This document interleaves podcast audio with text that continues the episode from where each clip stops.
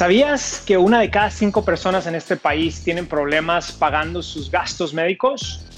Que el dos de cada tres personas que se declaran en bancarrota es a causa de gastos médicos que no pudieron pagar.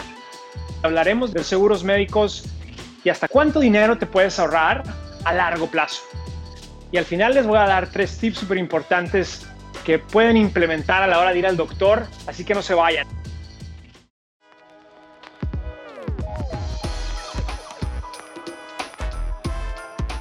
Bienvenido a Hábitos Financieros, un podcast en donde Carlos García, el experto en inversiones y presidente de FinHabits, tocará temas que te ayudarán a manejar tus finanzas, invertir en la bolsa y prepararte para tu futuro de una manera inteligente, práctica y eficaz. Saludos desde Nueva York, soy Carlos García, el presidente de FinHabits, la app financiera número uno en español que te permite invertir en la bolsa desde 20 o 100 dólares a la semana. Tú decides cuánto baja la app de FinHabits hoy mismo. La mayoría de, esta, de la población latina en este país es joven y muchas veces se nos olvida que todos podemos enfermarnos o tener un accidente. Si tú eres una de esas personas que trabajan duro y ya tiene un fondo de emergencia y quizá ya estás, estás preparando para la jubilación, ahorrando, entonces estás haciendo las cosas bien. Y bueno, estos son los hábitos que enseñamos en la comunidad de FinHabits, pero recuerda que un accidente o una enfermedad te puede desmoronar todo este trabajo y puede afectar también a tu familia. Te voy a dar un ejemplo. Nadie planea, nadie planea tener un accidente, especialmente un accidente de carro en donde se fractura la cadera, o nadie tampoco planea tener un, un ataque al corazón. Pero los costos médicos en este tipo de situación pueden ser elevadísimos. Por ejemplo, un día en el hospital te puede costar hasta 5 mil dólares o un reemplazo de cadera te puede costar hasta 30 mil dólares, un ataque al corazón 50 mil dólares.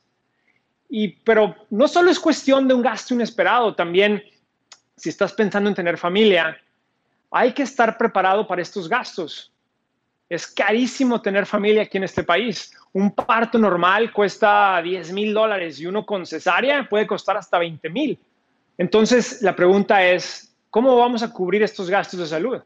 Si tienes estos hábitos financieros, has estado ahorrando, has estado creando ese fondo de emergencia, a lo mejor estás ya ahorrando para tu jubilación, pero de repente llega uno de estos gastos médicos y ¿qué pasa? Pues tienes que sacar dinero de otro lado. O peor aún, a lo mejor dices tú, bueno, pues lo pongo en la tarjeta de crédito y acuérdate que solamente tiene sentido usar una tarjeta de crédito cuando puedes pagar el saldo a final del mes, así para que no tengas que pagar esos intereses altísimos. Entonces usar la tarjeta de crédito tampoco es la solución. Entonces, ¿cómo le haces para pagar un gasto tan alto e inesperado? Pues por eso existen los seguros médicos. Y hay que pensar que un seguro médico es una protección para gastos extremos, que son los que nos pueden mandar a la bancarrota. Así es como que hay que estar pensando de los seguros médicos. Un seguro médico te puede proteger para un gasto extremo y te puede ayudar a que puedas tú mantener este hábito financiero y tú puedas seguir con tu vida financiera y puedas seguir creando ese patrimonio semana a semana. Entonces, es muy importante que entendamos cómo funcionan estos seguros médicos, porque en realidad son complicados. O sea, la industria de salud es regulada y las compañías que ofrecen seguros médicos están reguladas pero al mismo tiempo todo esto lo hace más complejo. Entonces, hablemos hoy de cuáles son las partes más comunes de un seguro médico. Bueno, primero están los costos recurrentes. Y aquí vamos a hablar de dos cosas. Primero es la prima, y esto es lo que tú vas a pagar mes a mes. Y estos costos pueden variar dependiendo de tu situación, del tamaño de tu familia. A lo mejor pueden ser 20 dólares o a lo mejor pueden ser hasta 400 dólares mensuales. Este es el gasto que tú tienes que estarle pagando a la compañía del seguro médico.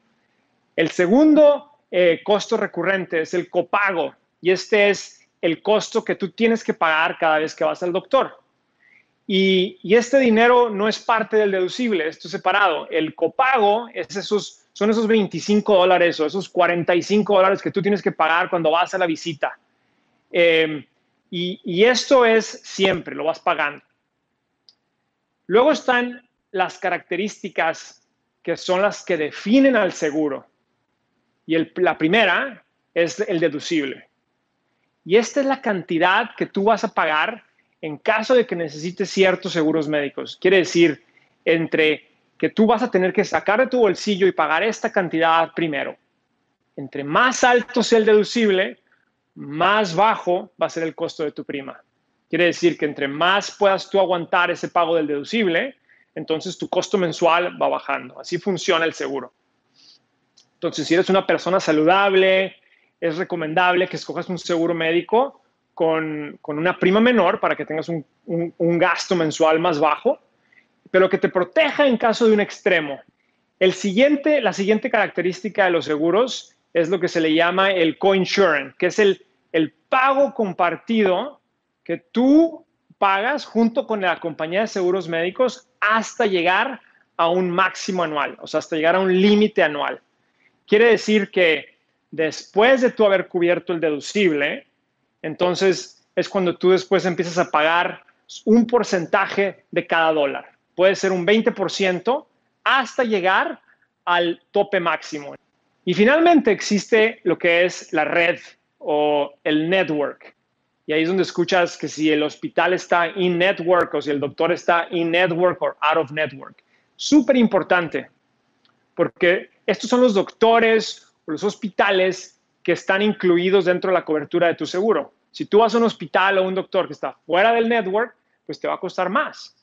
Entonces es recomendable que cuando compres un seguro, que, que, estés tú entendiendo muy bien qué doctores están cubiertos mucha gente a lo mejor está diciendo, pero Carlos, es que es muy caro, es muy caro, me quita mucho de lo que yo tengo de fondos mensuales, me está quitando mucho dinero. Pues sí, eh, mucha gente puede pensar que es muy caro, especialmente si tú estás trabajando en una compañía o si tú eres eh, un trabajador independiente donde no tienes ese beneficio de seguro corporativo.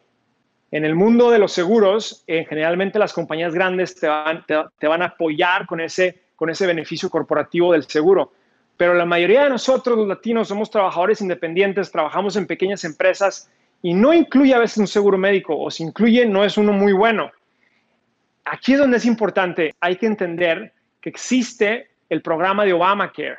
Sí, el programa de Obamacare todavía existe y este programa, dependiendo de tu ingreso anual, puede ser de muy bajo costo. Tú puedes comprar un seguro individual de muy bajo costo. Es más, puedes tener hasta un seguro que sea casi gratis y esto va a depender mucho de cuánto ganas al año y del tamaño de tu familia, el tamaño de cuántas personas están cubiertas en ese seguro. Entonces, si, tienes preguntas o si quieres ayuda, te podemos ayudar a encontrar un seguro médico, por favor, mándanos un correo ayuda.finhabits.com, porque queremos ayudarte, queremos ayudar a pensar cómo puedes encontrar ese seguro médico que te pueda ayudar a través de estos subsidios de gobierno. Mucha gente va a estar pensando, pero bueno, eh, Carlos, pero existen clínicas o yo tengo un programa local aquí donde yo pago una mensualidad y tengo, una, acceso a una clínica. Sí, está bien. Esas clínicas, eh, yo lo que, les puedo decir es que esas clínicas son caras porque te están protegiendo solamente para gastos, pues gastos de fiebre o gastos de que una visita al doctor. Eh, y eso es lo que te protege la clínica. Si en realidad tienes una emergencia y necesitas ir a la sala de emergencias o necesitas una cirugía, la clínica no te va a proteger. Entonces ese gasto mensual que le pagaste a la clínica, pues adiós, no sirvió de nada. A mí me gusta que tú estés pensando, o sea, yo, lo que sugiero es que tú estés pensando en los gastos extremos y así es como veas esta protección del seguro médico, ayudarte a que, a que te cubran esos gastos extremos. Entonces es importante cuando te, te, ofrecen un seguro que es local y solamente en la clínica, que entiendas qué es lo que va a cubrir y qué es lo que no va a cubrir. Eh, otra cosa que a veces a lo mejor está pensando la gente y me dicen, pero pues si no tengo seguro social, eh, ¿cómo le voy a hacer? Si solamente tengo un ITIN, ¿cómo le voy a hacer? Así hay que, hay que revisar y hay que buscar cuál es el costo, el, seguro que más es apropiado para ti y para tu familia y lo puedes hacer con el ITIN. Te doy tres tips que te van a ayudar mucho a la hora de necesitar un doctor, tengas o no tengas seguro. Lo importante es no quedarse callado, lo importante es escucha esto, lo importante es informarse muy bien, primero que nada, cuál es el procedimiento que te van a hacer y cuánto cuesta. O sea, yo he estado a veces en clínicas o en, hospitales donde dicen, ah, necesitamos sacarte tres radiografías. O sea, en realidad necesitas tres radiografías. A lo mejor se necesita solamente una. Entonces hay que preguntar muy bien cuál es el procedimiento, eh, cuánto cuesta el procedimiento y en realidad es necesario ese procedimiento o es algo adicional que esta clínica o este hospital te quiere hacer. Eso es número uno. Segundo, una vez que sepas los precios, también se puede negociar. O sea, tú puedes negociar y tú puedes decirle al doctor o al, al, hospital, yo tengo, yo mil dólares, yo te puedo pagar mil dólares y esto es lo que yo puedo pagar. Entonces, puede negociar, aunque, creas, aunque tú creas que están ahí los precios, también se puede negociar, esto se puede negociar. Y por último, hay que preguntar muy bien qué es lo que va a cubrir y qué es lo que no va a cubrir el seguro. Es muy común, por ejemplo, en, los partos o en las cesáreas, cuando el hospital te empieza a ofrecer muchos otros servicios, pero no están cubiertos por el seguro. Entonces, aun cuando tienes el seguro, te llega al final un recibo de miles y miles de dólares de todo lo que no estaba cubierto. Entonces, hay que preguntar muy bien cuáles son los servicios que están cubiertos y cuáles son los servicios que no están cubiertos. Entonces, recuerden, hay que informarse muy bien del procedimiento, saber cuánto cuesta, preguntar si en realidad se necesita ese procedimiento. Segundo, hay que negociar el precio y tercero, hay que entender qué es lo que cubre el seguro y qué es lo que no cubre, para que no te vayan a sorprender después. Este podcast es para efectos educativos y no constituye una solicitud o recomendación para comprar o vender activos. El servicio de asesoramiento de inversiones es ofrecido exclusivamente a los clientes a través de la app o el servicio online. Todas las inversiones implican riesgo y pueden resultar en la pérdida de capital. El rendimiento pasado no es garantía de resultados o rendimientos futuros. Hábitos Financieros es una producción de FinHabits Inc., producido por Giovanni Escalera y editado por Julián Nave. La supervisión de este podcast es de Adal Gutiérrez.